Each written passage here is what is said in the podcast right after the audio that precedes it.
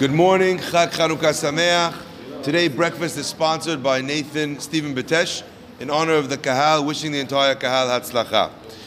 In this week's parasha, we find a magnificent piece which happens only this week and not next week. Okay? So I want you to listen to this.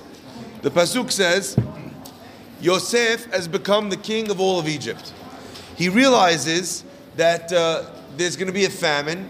Paro puts him in charge he starts uh, getting together all the food, and slowly but surely, the prophecy or the dream comes true. And every single thing that needs to happen in order for Yosef to come to power does. All the surrounding regions are also struck with the same problem, and they also don't have food. And suddenly, Vayavo b'nei Israel ishbor, and the children of Israel, the Shibatim, his brothers, they come to uh, to get food from the land of Misraim and Yosef is the one who's, who's in charge. Vayar Yosef et Echav, vayakirem. I can't believe, I always think about this moment.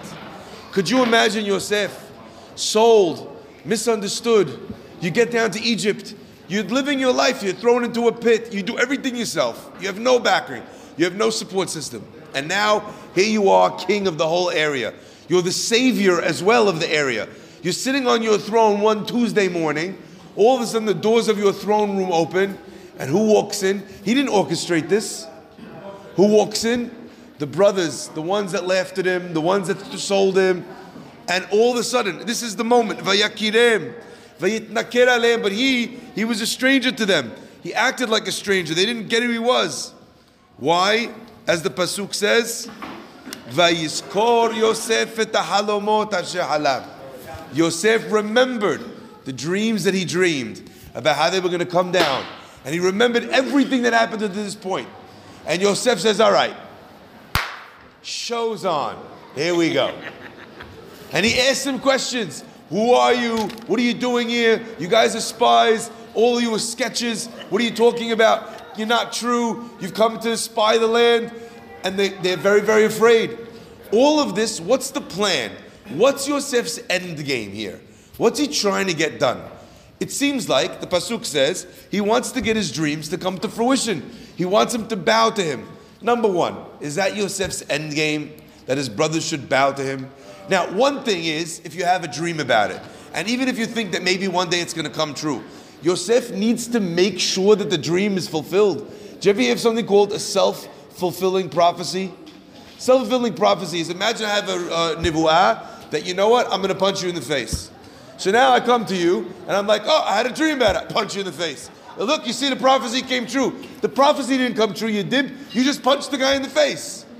Yosef had a dream they're going to bow to him. He has now the power to make them bow to him. So is that what the point here is? Force them to bow to you, and now the dream came true. That's what Yosef's trying to do. And what would have he accomplished if that came true? Now what? And it's a very painful process. Look at what he does. He says, Tell me your story. They tell him, We have a father, we had a brother, he's no longer around, we have a younger brother. He says, Okay, I'm going to give you food if you bring me a younger brother, because I don't believe he exists. Then he puts Shimon in prison. You know the pain that he causes his family? And worse than that, I get him causing pain to his family. But you know the pain that he causes to the father that he loves? They come back and they said they put one of the kids in prison. And you know what? Not only that, he wants us to bring your other favorite son, Benjamin, the last one left to his mother. The father's crying. He says something, again, just so you understand the depth of tsar Yosef is putting his father through. He says, I'd rather die than send Benjamin. If I lose him, why would I even want to live? You understand? What's Yosef doing? Just so that his dream should come true. The answer is very powerful. What happens? The brothers realizing that they have no choice, they bring Binyamin down. Yosef, sitting in his throne room, all of a sudden, he lays eyes on, on his younger brother. And the Pasuk says, as he lays eyes on his younger brother, he can't deal. It's too painful. Yosef, he's trying to hold himself back, but he can't. So what does he do? He goes, the Pasuk says, into the other room and he's crying in the other room. He can't even look. He's, he's so full of love for his younger brother. He's so full of pain from the whole story. He can't hold himself back. He needs to leave. He goes and he's crying. The pasuk says, "Vayirhatz panav," and he washes his face, and he comes back in Vayit apek Yosef, and Yosef holds himself back, and he carries on with the charade. Rabotai, what Yosef is able to do here, when he cries in the other room, he holds himself back, Vayit apak, he holds it, he cannot do in the next week's parasha. In the next week's parasha, the pasuk says he's no longer able to hold on to this to this pain. He's no longer able to not cry himself. Next week. Next week, he can't hold himself back. He chucks everyone out of the room because he can't even make it to the side room before bursting in tears. So he throws the Egyptians out that they shouldn't see him reveal himself to his brothers. And he tells them, I am Yosef. I am your brothers. The brothers pull away. He says, Come close, Vayikshu. And he shows them that it's him. He showed them he had a brit milah. And what does he do as soon as he reveals himself to his brother? Says the pasuk, Vayipol Yosef, and Yosef falls al tzavare Binyamin. He falls on the neck, on the shoulders of Binyamin, his brother, and he cries and he cries and he cries. Says Rashi, what does it mean? Why is he falling on the shoulders of Binyamin? What is this great crying about? And the pasuk says something. Sorry, Rashi says something that is actually chilling. Vayipol al tzavare Binyamin. He falls on the shoulders of Binyamin. Vayevk and he cries. Al shne mikdashot she'atidin lihiyot v'chelko shel Binyamin v'sofan licharev. He cries al tzavare on the shoulders of his brother. Both shoulders. Rashi says, why both shoulders? Why couldn't he cry on one side? Because he was crying for two for two bate mikdash. Both of them would be in Binyamin's portion. Both of them would be destroyed.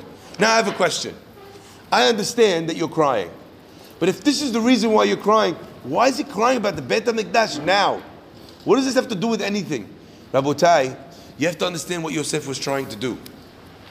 Yosef's dream was a dream where it revealed that he, as a brother, was supposed to lead the brothers. Not that he was supposed to lord over them, not that he was supposed to be ge'eh or bal ga'ava. He wasn't supposed to be arrogant, he was supposed to be leader. When the brothers did what they did, they created a reality, a reality of brothers living without brothers.